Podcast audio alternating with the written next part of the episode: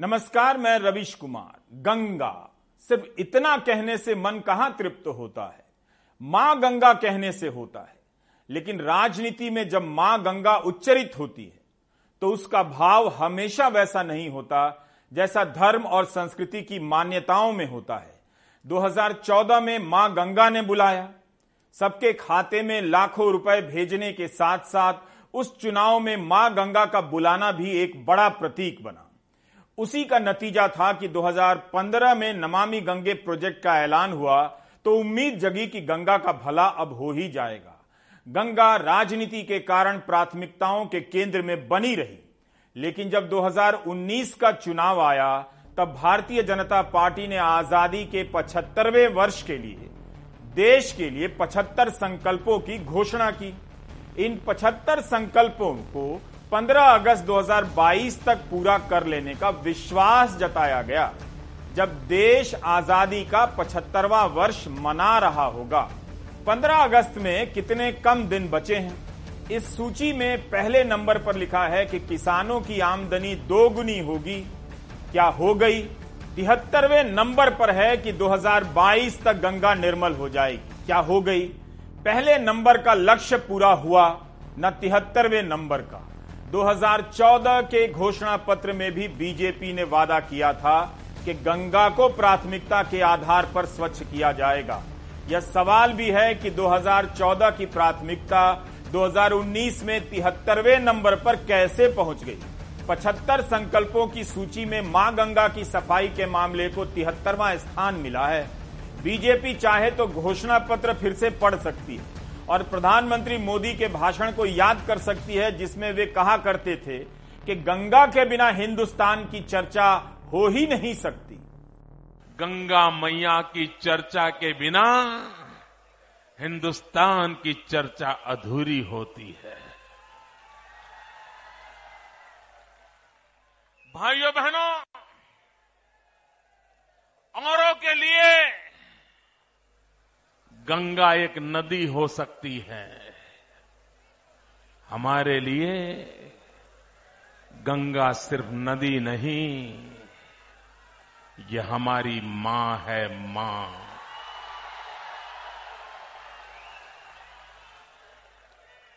गंगा, ये पानी की धारा नहीं है।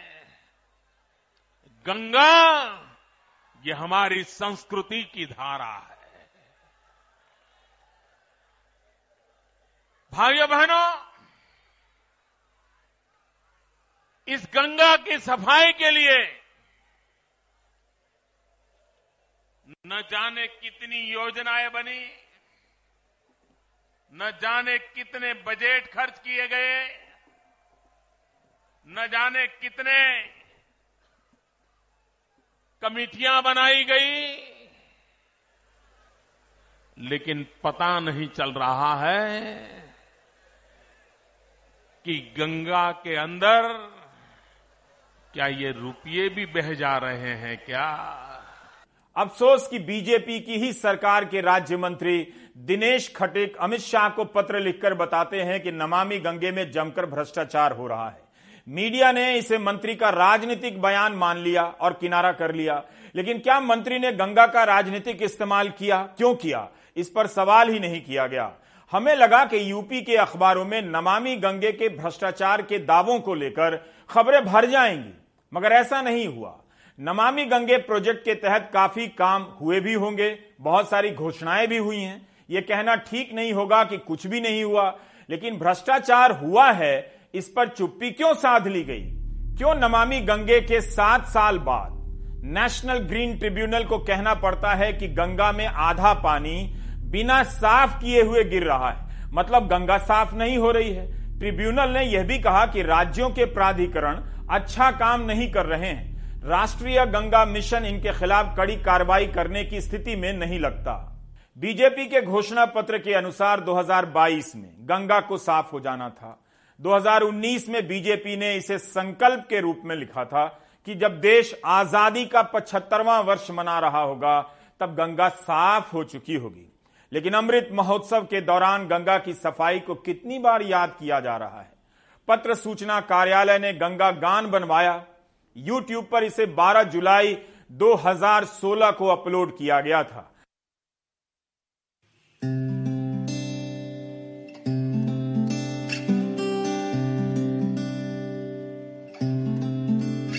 Oh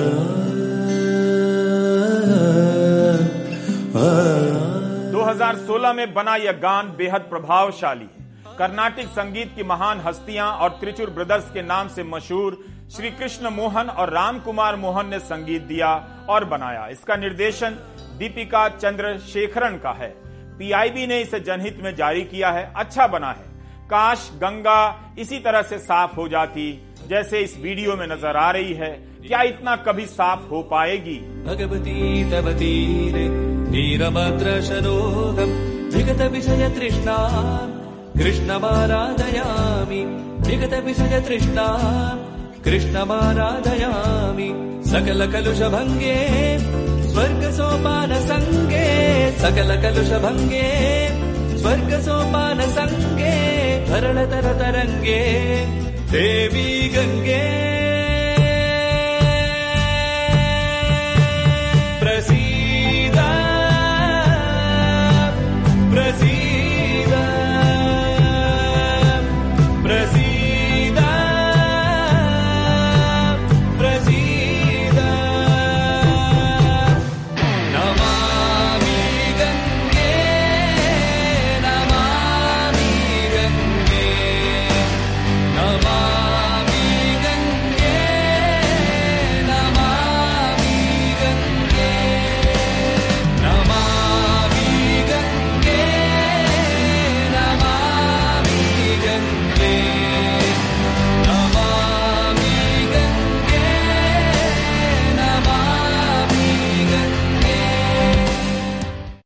वीडियो को पेशेवर ढंग से बनाया गया है। इसकी क्वालिटी अच्छी लगती है।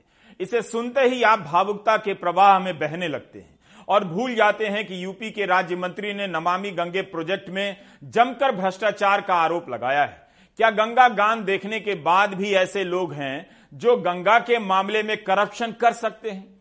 लेकिन वो लोग कहाँ हैं जिन्होंने वादा किया था कि 2022 तक गंगा निर्मल हो जाएगी? इसलिए यह समय है कि उन लोगों को उन्हीं का बनाया गया यह गंगा गान फिर से सुनाया जाए, ताकि पता चले कि वे गंगा को लेकर जब सोचते हैं तो ख्याल कितना सुंदर होता है।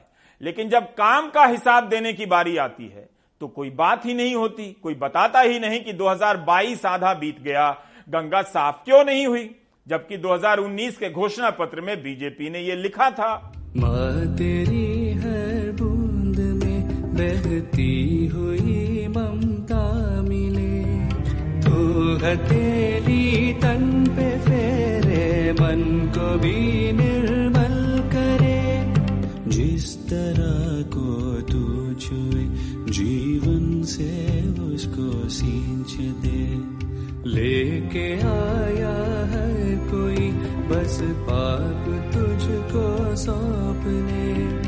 फिर भी तू चले सबको लगा करके गले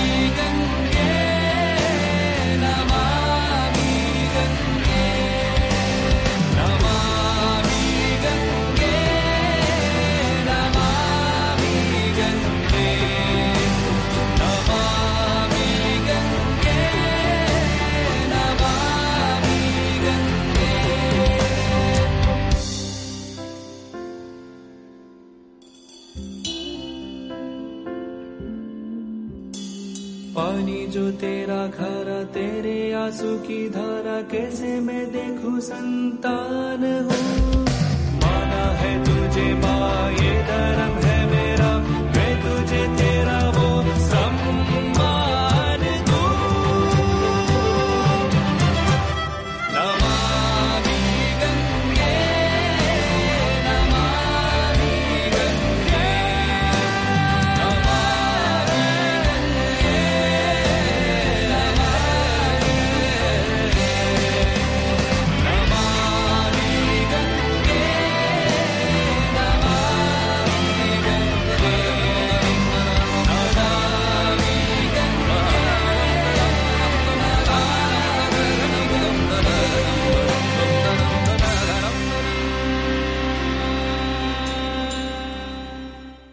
राजनीति और धर्म की निगाह से ना भी देखें, तब भी गंगा से दिल तो लग ही जाता है। बल्कि नदियों से दिल जुड़ जाता है। कोई ब्रह्मपुत्र को भी ऐसे ही चाहता है, कोई नर्मदा को भी। लेकिन क्या यह हमारी असफलता नहीं कि गंगा को लेकर इतनी योजनाओं के बाद भी वो अभी तक निर्मल नहीं हो सकी है? हम सब खाना पूर्ति तो नहीं कर रहे, एक गंगा गान बना दिया, फिर उसी को भूल गए। 2015 से गंगा का अभियान चल रहा है। इसके बाद भी यूपी प्रदूषण बोर्ड के अधिकारी इलाहाबाद हाई कोर्ट में नहीं बता सके कि नमामि गंगे के तहत यूपी को कितना पैसा मिला है। नदी क्यों नहीं साफ़ हो रही है?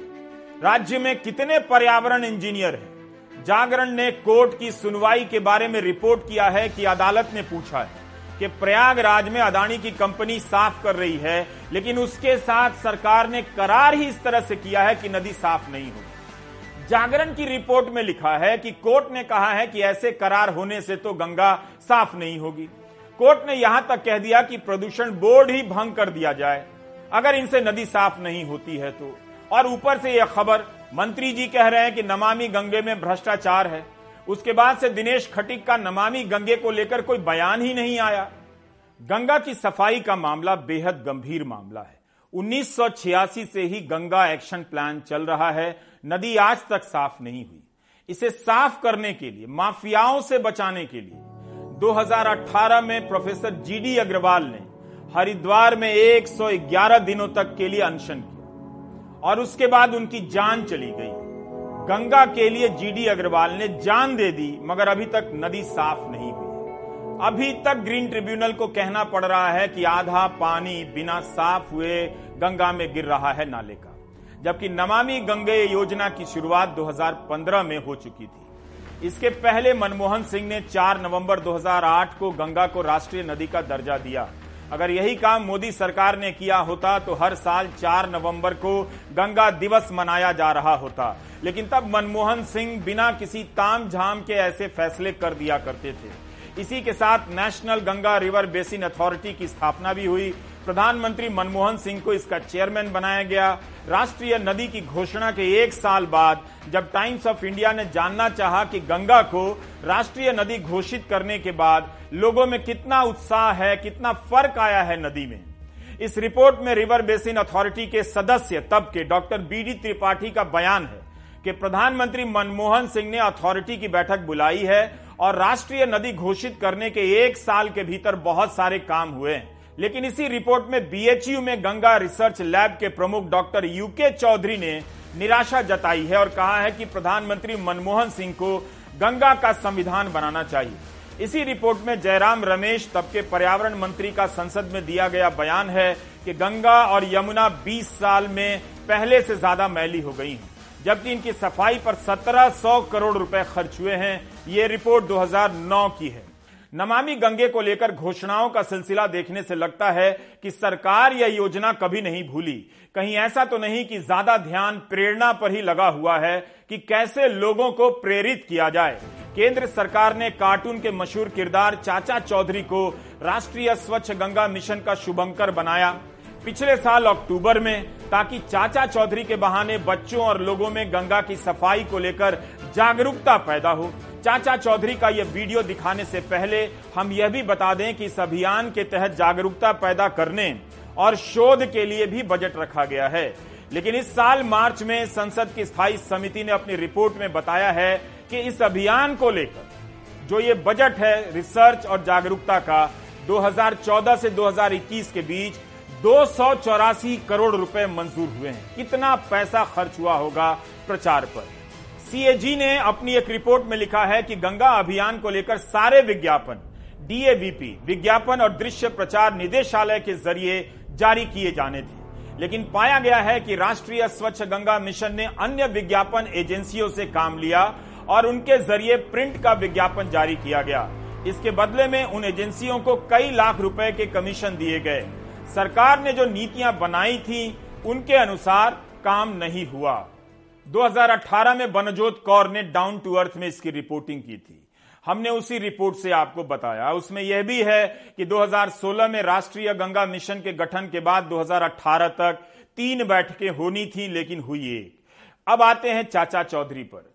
उनका गंगा से कोई संबंध नहीं मगर चाचा चौधरी लोकप्रियता के मामले में किसी से कम भी नहीं। हम सबकी ज़िम्मेदारी हो निर्मल अविरल गंगा हमारी हर हर गंगे नमामि गंगे।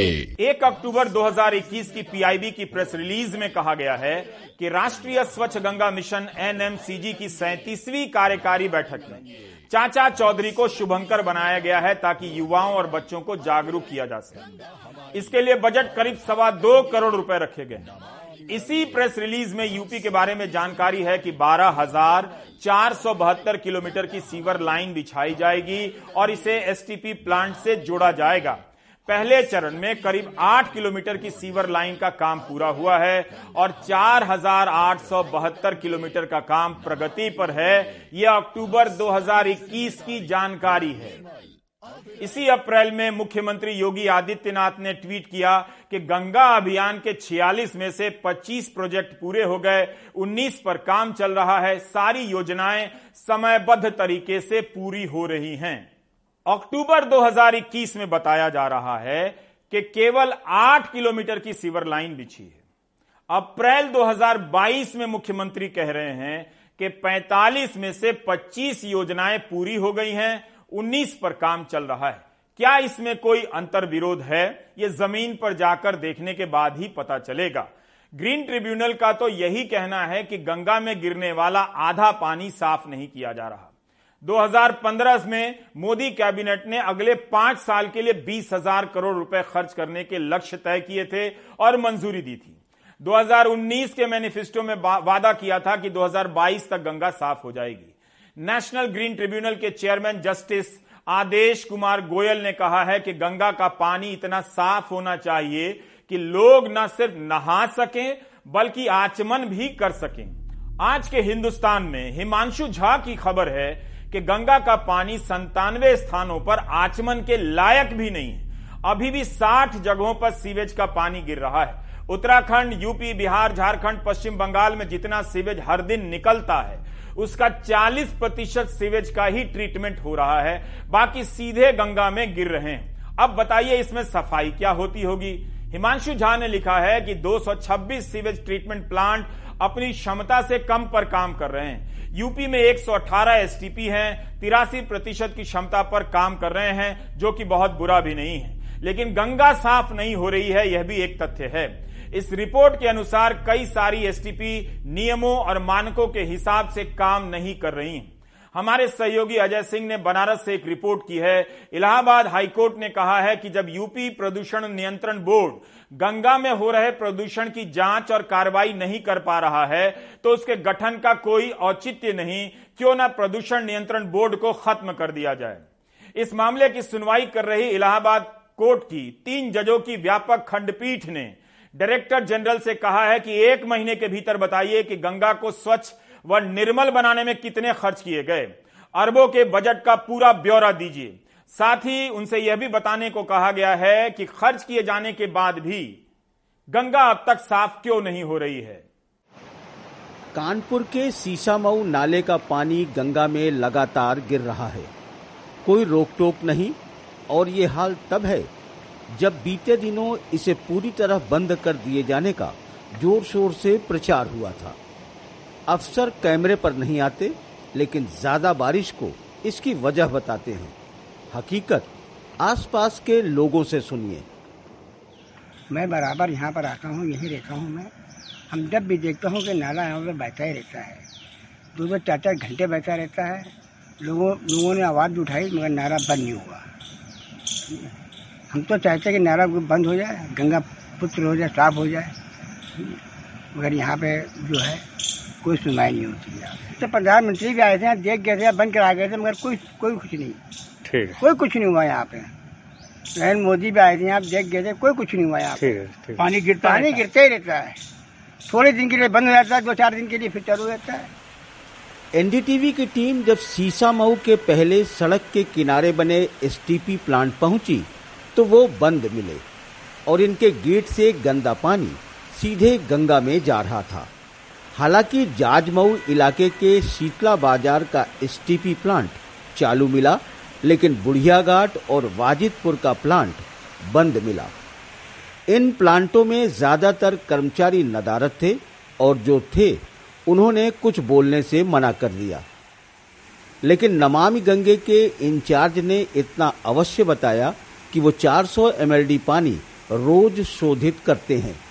कर्मचारियों की कमी नहीं है, लेकिन हकीकत ये है कि यूपी में कोई पर्यावरण इंजीनियर ही नहीं है। पर्यावरण के जो अभियंता होते हैं, उनका जो वर्ग होता है, बहुत इम्पोर्टेंट वर्ग होता है, क्योंकि अब पानी जो शोधन के बाद जो उसकी गंदगी निकलती है, अगर पर्यावरण अभियंता नहीं रहेगा तो कैसे बताएगा कितना बीओडी सीओडी जा रहे पर्यावरण कितना गंदा हो रहा है, क्या हो रहा है? ग्लोबल वार्मिंग मेंटेन करने के लिए जो पर्यावरण अभियंता को होना बहुत ज़रूरी है ये उत्तर प्रदेश में पर्यावरण अभियंता नहीं है, इस पर कोर्ट ने बहुत आश्चर्य व्यक्त किया, और आशा यह था कि पर्यावरण अभियंता बनाया जाए। दरअसल गंगा की दुर्दशा पर जो याचिका हाईकोर्ट में 2006 में दाखिल की गई थी, उसकी सुनवाई में याचिकाकर्ता ने अपनी रिपोर्ट में कहा कि आज प्रयागराज में गंगा में गिर रहे 16 नालों का पानी 6 एसटीपी के ज़रिए शोधित होने की बात कही जा रही है। वो बिल्कुल बेकार है और प्रदूषित जल सीधे गंगा में जा रहा है। ये हाल करोड़ों रुपए खर्च किए जाने के बाद है। वैसे प्रयागराज में तकरीबन 75 नाले सीधे गंगा में गिरते हैं। कोर्ट ने कहा कि जब ये ट्रीटमेंट प्लांट एसटीपी नहीं कर पा रही है जल निगम नहीं कर काम कर पा रही है केंद्रीय प्रदूषण नियंत्रण काम नहीं कर रही है इसको रखने से फ़ायदा क्यों इसको न क्यों न समाप्त कर दिया जाए। फ़िलहाल कोर्ट ने एक मौका दिया कि नमाम गंगे की परियोजना डायरेक्टर से कहा कि आप नमाम गंगे की योजना में जितनी भी पैसे खर्च हुए हैं उसका हिसाब दीजिए और, और प्रदूषण नियंत्रण बोर्ड से कहा कि हमको डेली टू डेली प्रदूषण की रिपोर्ट दीजिए। पहले ये जल निगम चलाते थे अब अडानी ग्रुप को दे दिया गया। पिछली बार जब अडानी ग्रुप को दिया गया तो मैंने कोर्ट में रिपोर्ट दिया कि साहब अडानी ग्रुप ने पैसा, बिजली का पेमेंट नहीं किया, करोड़ों रुपए बाकी है नौ छह टीपी पर। फ़िलहाल जो सरकारी पक्ष आए, उन्होंने कहा, मैं बिजली का बिल दे दिया। कोर्ट ने कहा, अडानी ग्रुप को क्यों दिया जा रहा है? सवाल ये कि हमारे पास सरकार है, हमारे पास गवर्नमेंट है, हमारे जल निगम संस्था है, इस पर कोर्ट ने बहुत आश्चर्य व्यक्त किया और कहा कि प्राइवेट पार्टी को नहीं दिया जाना चाहिए। अदालत ने सुनवाई के दौरान कानपुर आईआईटी और बीएचयू आईआईटी की रिपोर्ट पर भी नाराज़गी जताई, क्योंकि रिपोर्ट में लिखा था कि प्रदूषण बोर्ड ने पानी का सैंपल कम दिया था, इसलिए जाँच नहीं हो पाई। अदालत ने इसे आँख में धूल झोंकना माना। वैसे ये बात वो लोग भी कह रहे हैं जो वाराणसी में वर्षों से गंगा प्रदूषण पर निगाह रखे हैं और उसके पानी को अपने लैब में टेस्ट करते हैं। इनकी लैब और प्रदूषण बोर्ड की लैब में बड़ा अंतर नज़र आता है। 14 जुलाई 2022 का डेटा है। हम जो जो सरकारी डेटा देख रहे हैं ये फीकल कोलिफॉर्म काउंट एमपीएन पर 100 एम एल ये अपस्ट्रीम में इन्होंने दिखाया 1100 और डाउन स्ट्रीम में दिखाया 11000 हमारा जो डेटा है ये 31 मिलियन मतलब 3 करोड़ 10 लाख अपस्ट्रीम में और वरुणा जो डाउन स्ट्रीम है 6 करोड़ 40 लाख मतलब चौंसठ मिलियन। जो कहा जाता है कि आपका अगर स्नान योग्य गंगा जी रहें तो ये काउंट 500 के अंदर होना चाहिए। तो ये कारण सिर्फ़ साफ़ साफ़ ये है कि क्योंकि ये सैंपलिंग मिड स्ट्रीम से लेते हैं, और मिड और हमारा जो है वेस्ट बैंक से पाँच मीटर के अंदर हम लोग लेते हैं सैंपल कलेक्ट करते हैं, और मिड स्ट्रीम से तो कभी भी गंगा जी साफ़ रहेंगी। वाराणसी में सात एसटीपी के ज़रिए तकरीबन 300 एमएलडी पानी शोधित करने का दावा किया जाता है। लेकिन इसमें भी कितना शोधन होता है, वह इस बात से समझ सकते हैं कि अभी हाल ही में गंगा प्रदूषण बोर्ड ने बनारस के चार एसटीपी पर ठीक से शोधन न हो पाने के कारण एक करोड़ छप्पन लाख आठ हज़ार रुपए का जुर्माना लगाया है। सरकार ने प्रदूषण नियंत्रण बोर्ड के तहत इस लैब की स्थापना गंगा में गिरने वाले नाले और सीवेज के पानी के जाँच के लिए किया है। लेकिन इन दिनों इस लैब की जाँच पर ही जहाँ एक तरफ़ सवालिया निशान खड़े हो रहे हैं तो वहीं गंगा प्रदूषण और नमामि गंगे के तहत तमाम कोशिशों के बावजूद गंगा का प्रदूषण कम नहीं हो पा रहा है। अब इस पर इलाहाबाद हाईकोर्ट ने सख्त रुख अख्तियार किया है। उसके इस सख्त रुख के बाद गंगा के प्रदूषण में किस तरीके की कमी आती है और कैसी कार्यप्रणाली अपनाई जाती है, ये देखने वाली बात होगी। इलाहाबाद से नितिन गुप्ता कानपुर से अरुण अग्रवाल, वाराणसी से पुरुषोत्तम के साथ अजय सिंह, एनडीटीवी इंडिया। 28 जुलाई को प्रेस इंफॉर्मेशन ब्यूरो पत्र सूचना कार्यालय पीआईबी की एक प्रेस विज्ञप्ति जारी होती है। इसमें लोकसभा में दिए गए जवाब का विवरण है कि 2019 और 23 के बीच सीवेज ट्रीटमेंट प्लांट, घाट और शवदागृह को लेकर 127 प्रोजेक्ट का लक्ष्य रखा गया था। इनमें से 80 पूरे हो गए हैं। 1580 किलोमीटर लंबी सीवेज लाइन बिछा दी गई है। बयासी घाट का जीर्णोद्धार और विकास हो चुका है। 20 शवदागृह बन चुके हैं। तीस हज़ार हेक्टेयर इलाके में वृक्षारोपण किया गया है। छप्पन लाख से अधिक मछलियाँ नदी में छोड़ी जा चुकी हैं। 930 कछुए छोड़े गए हैं। सैंतीस साल से गंगा को साफ़ करने का अभियान चल रहा है। लेकिन गंगा की सफ़ाई मंजिल से दूर नज़र आती है। 15 अगस्त 2022 आ रहा है। इस दिन भारत अपनी आज़ादी की पचहत्तरवीं सालगिरह मनाएगा।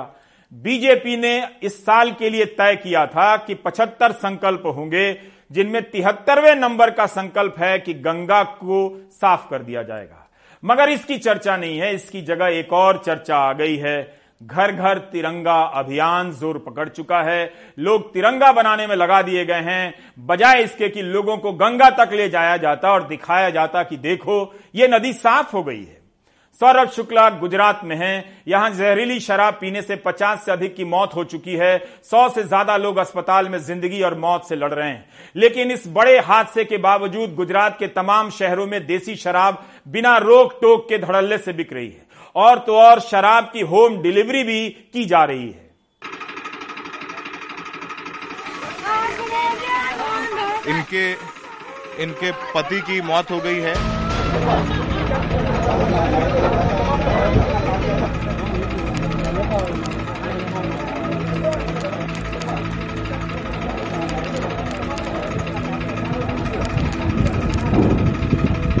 गुजरात में हर रोज जहरीली देसी शराब पीने से मरने वालों की संख्या बढ़ती जा रही है।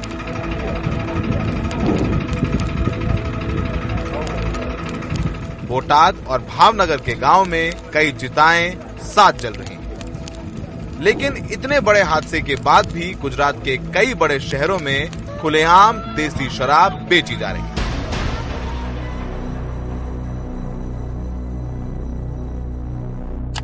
हम गुजरात के भावनगर के 25 वारिया इलाके में पहुँचे। हमें पता चला था कि यहाँ अब खुले में पॉलीथीन में भरकर देसी शराब बेची जा रही है। हमने देसी शराब खरीदने के लिए आसपास में रहने वाले गुजराती भाषा के जानकार एक शख्स की मदद ली। हमारे सहयोगी हैं। इनको गुजराती आती है बोलनी। ये जाएँगे और वहाँ से शराब लेकर के आएँगे और दिखाएँगे कैसे आसानी से शराब मिल जाती है। और ये जो पॉलीथीन आप देख रहे हैं इन्हीं पोटलियों में शराब भर करके बेची जाती है। तो हम आपको पूरी ये तस्वीरें भी दिखाएँगे और दिखाएँगे कैसे आराम से शराब यहाँ बिकती है खुलेआम बिकती है। हमने जिनकी मदद ली वो यहाँ की एक तंग गली में जाते हैं और वहाँ से क्या लेकर आते हैं? वो आप खुद देख लें। क्या आपको देसी शराब मिली? दिखाइए। ये ये देसी शराब की पोटली है। ये देखिए। ये कितने कितने रुपए की एक पोटली? एक का बीस रुपए लिया। ऐसे बोल रहे थे दस रुपए मिलती है। अच्छा। लेकिन उसने बीस रुपए लिया। बोलता है वो कुछ कांड हुआ है ना? इस वजह से भाव डबल हो गए। बीस रुपए की एक पोटली है यानी चालीस रुपए की दो पोटली है। आपने क्या बोला जाके वहाँ पे? मैंने बोला भाई पोटली है। तो बोला है। बोला जल्दी लेके निकल जाओ फटाफट। बोला जल्दी लेके निकल जाओ फटाफट। ऐसा बोला। तो आपने क्या देखा वहाँ पर? कितने लोग हैं? लेडीज़ लोग ज़्यादा है। लेडीज़ लोग ज़्यादा हैं। हम्म। ठीक है। तो ये पोटली दी है आपको। तो अब ये देखिए यही ये पोटली है। इसके अंदर देसी शराब है जो खुलेआम गुजरात में बिकती है। और ऐसी ही बीस रुपए की पोटली उन लोगों ने खरीदी थी जिनकी जहरीली शराब पीने से जान चली गई है। इन तस्वीरों को देखने से आपको पता चल जाएगा कि कैसे छोटे छोटे कमरों में शराब बेची जाती है। इन तस्वीरों में बोरे में, पॉलीथीन में भरी देसी शराब है, जिसे लोग खरीद कर पी रहे हैं और एक महिला पैसे गिन रही है।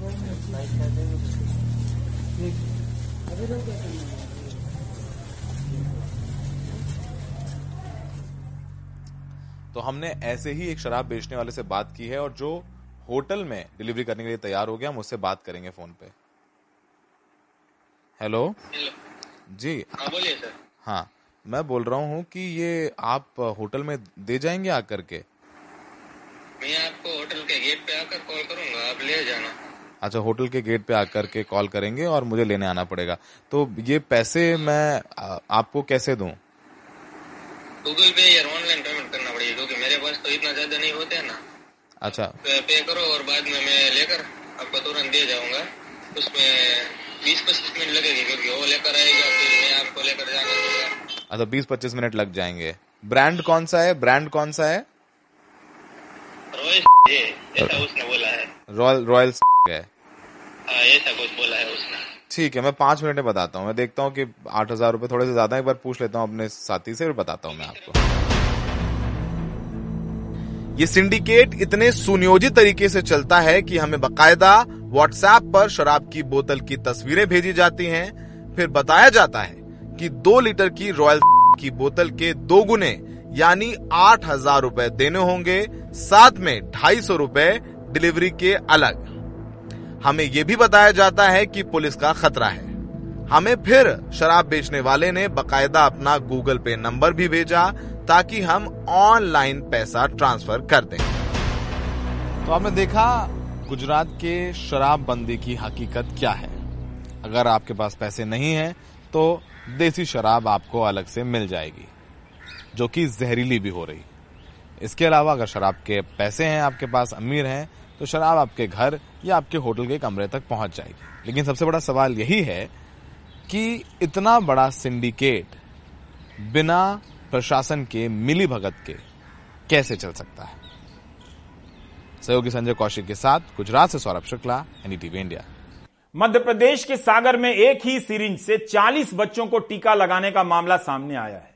कई बार ऐसी चीज़ें समझ में नहीं आती कि क्यों हुई। सीरिंज की कमी तो नहीं होगी, जो डॉक्टर और नर्स नहीं है। उन्हें भी पता है कि सीरिंज के बाद एक बार इस्तेमाल करने के बाद इसे फेंक दिया जाता है। तब भी ऐसी गलती कैसे हो गई? तो आपने कितने बच्चों को लगा दी एक सिरेंज से? वैक्सीन है? तीस बच्चों को एक सिरेंज से लगा दी। हमारे लिए एक ही सिरेंज दी गई। एक ही सिरेंज दी गई। किसने दी है एक सिरेंज जो गाड़ी में लेके आए थे हमारे लिए। आपको नहीं पता था कि एक सिरेंज से नहीं लगा सकते? हमारे लिए पता था लेकिन हमने भैया से पूछा एक ही सिरेंज इस्तेमाल करना उन्होंने कहा हाँ तो उसमें हमारी क्या गलती? हमने कर दी एक सिरेंज इस्तेमाल। सागर में कोरोना वैक्सीनेशन महाअभियान के तहत जैन पब्लिक स्कूल में जितेंद्र अहिरवार ने एक सिरिंज से 30 नहीं, बल्कि 40 बच्चों को टीका लगा दिया। नवी में पढ़ने वाली बच्ची के पिता ने जब ये देखा और पूछताछ की तो मामला सामने आया। मैं जब देखा, वैक्सीनेशन होने के बाद कि उसको सिरेंज निडल बदल रहे हैं कि नहीं बदल रहे हैं तो इन लोगों ने बोला कि एक ही सिरेंज से पूरे बच्चों को लगाई जा रही है। कम से कम 40 बच्चों के लिए एचओडी, उसका कहना था, जो लगा रहा था इंजेक्शन वो बोला था कि एच सर का आदेश है कि एक ही सिरेंज से सब बच्चों को वैक्सीनेशन होना है। तो उस पर ऑब्जेक्शन उठाने पे फिर यहाँ वहाँ की बातें होने लगी। तो ऐसी नज़र था ये आज़ाद भारत में कैसे हो रहा है? अगर नुकसान होता है तो कौन इसका जवाबदार है? चालीस बच्चों के लिए अगर कुछ होता है तो कौन इसके ज़िम्मेदारी लेगा?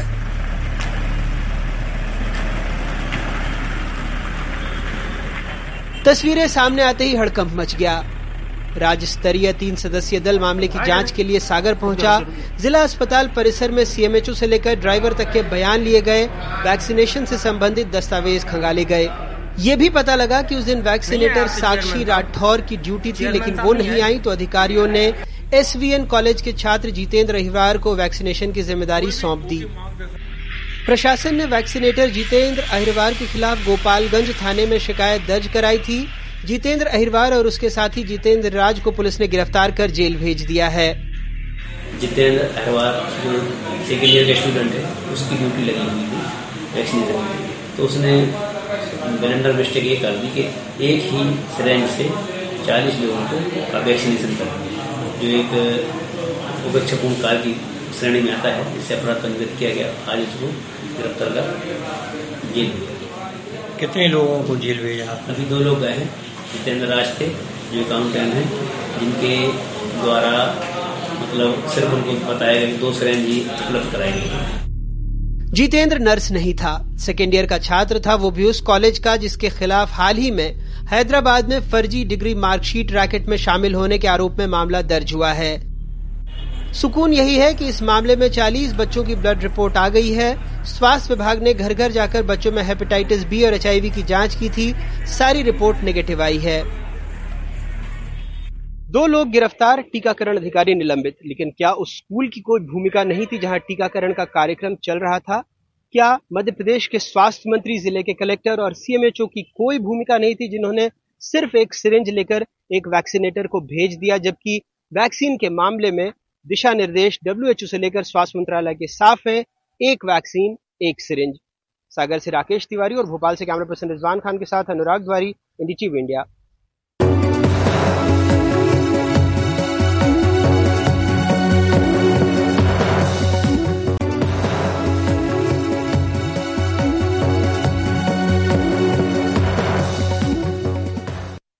भोपाल में इंजीनियरिंग के छात्र निशांक राठौर की मौत को लेकर पुलिस, एसआईटी और अब साइबर सेल की जाँच एक ही दिशा में जाती नज़र आ रही है। साइबर फोरेंसिक रिपोर्ट में खुलासा हुआ है कि निशांक कर्ज में डूबा हुआ था।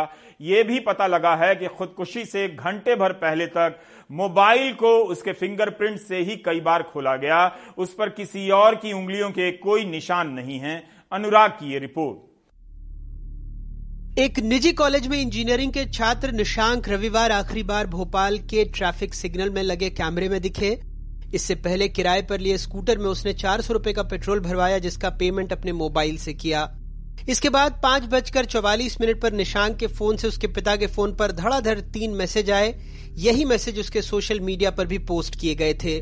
छह बजकर दस मिनट पर पता लगा कि भोपाल नर्मदापुरम ट्रैक पर निशांत का शव मिला है। एम्स में पोस्टमार्टम में मौत की वजह ट्रेन से कटना बताया गया, लेकिन मोबाइल पर आए मैसेज ने मामले को उलझा दिया था। मृतक निशांक के मोबाइल से की गई सर तन से जुदा पोस्ट को लेकर न केवल सवाल खड़े हो रहे थे, बल्कि पुलिस एसआईटी से होते हुए मामला साइबर फोरेंसिक पर आकर टिक गया था। अब इन सवालों के जवाब भी साइबर फोरेंसिक जाँच रिपोर्ट में मिल गए हैं। साइबर फोरेंसिक जाँच में निशांक की मौत का नुपुर शर्मा विवाद से कोई कनेक्शन नहीं मिला है। एसआईटी के बाद साइबर पुलिस की जाँच में भी हत्या के कोई सबूत नहीं मिले हैं। सर तन से जुदा वाली पोस्ट निशांक के फ़ोन से ही उसके पिता को भेजी गई। निशांक के मोबाइल से ही फ़ोटो एडिट की गई। निशांक सर तन से जुदा जैसे आर्टिकल लगातार सर्च कर रहा था। रिपोर्ट में बताया गया है कि पेट्रोल पंप पर शाम पाँच बजकर नौ मिनट पर पेमेंट करने और शाम छह बजकर दो मिनट के दरमियान उसका फ़ोन कई बार लॉक, अनलॉक हुआ। निशांक का फ़ोन आखिरी बार शाम छह बजकर दो मिनट पर लॉक हुआ, यानी तब उसकी मौत हो चुकी थी। लगभग हर बार फ़ोन चलाने के लिए निशांक के फिंगरप्रिंट का इस्तेमाल हुआ। रिपोर्ट से यह भी साफ़ हुआ है कि मोबाइल ऐप्स के ज़रिए निशांक ने कई जगह से लोन ले रखा था। निशांक के फ़ोन में क्रिप्टो से जुड़े ऐप भी मिले। गृह मंत्री ने पहले ही कहा था कि सारे सबूत आत्महत्या की तरफ़ इशारा कर रहे हैं। प्रथम दृष्टिया पुलिस जाँच में आया है दूसरा उसका प्रिजर्व कर दिया है। कमर के ऊपर कोई चोट का निशान नहीं है। जो कटिंग आई है, वो रेल कटिंग का ही पीएम रिपोर्ट में भी आया है। पीएम रिपोर्ट पूरी विस्तार से अध्ययन कर ली। खैर, इन सवालों के बीच एक रोता बिलखता परिवार पीछे छूट गया। रक्षाबंधन से पहले बहन प्रतीक्षा और अंजलि ने अपने भाई की कलाई पर राखी बांधी। फ़र्क सिर्फ़ इतना था कि आशीर्वाद देने हाथ नहीं उठे।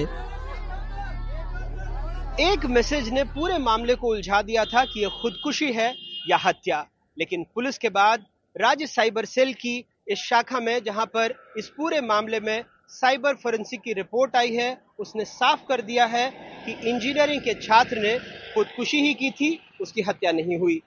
भोपाल से कैमरा पर्सन रिजवान खान के साथ अनुराग द्वारी एनडीटीवी इंडिया। आप देख रहे थे प्राइम टाइम नमस्कार।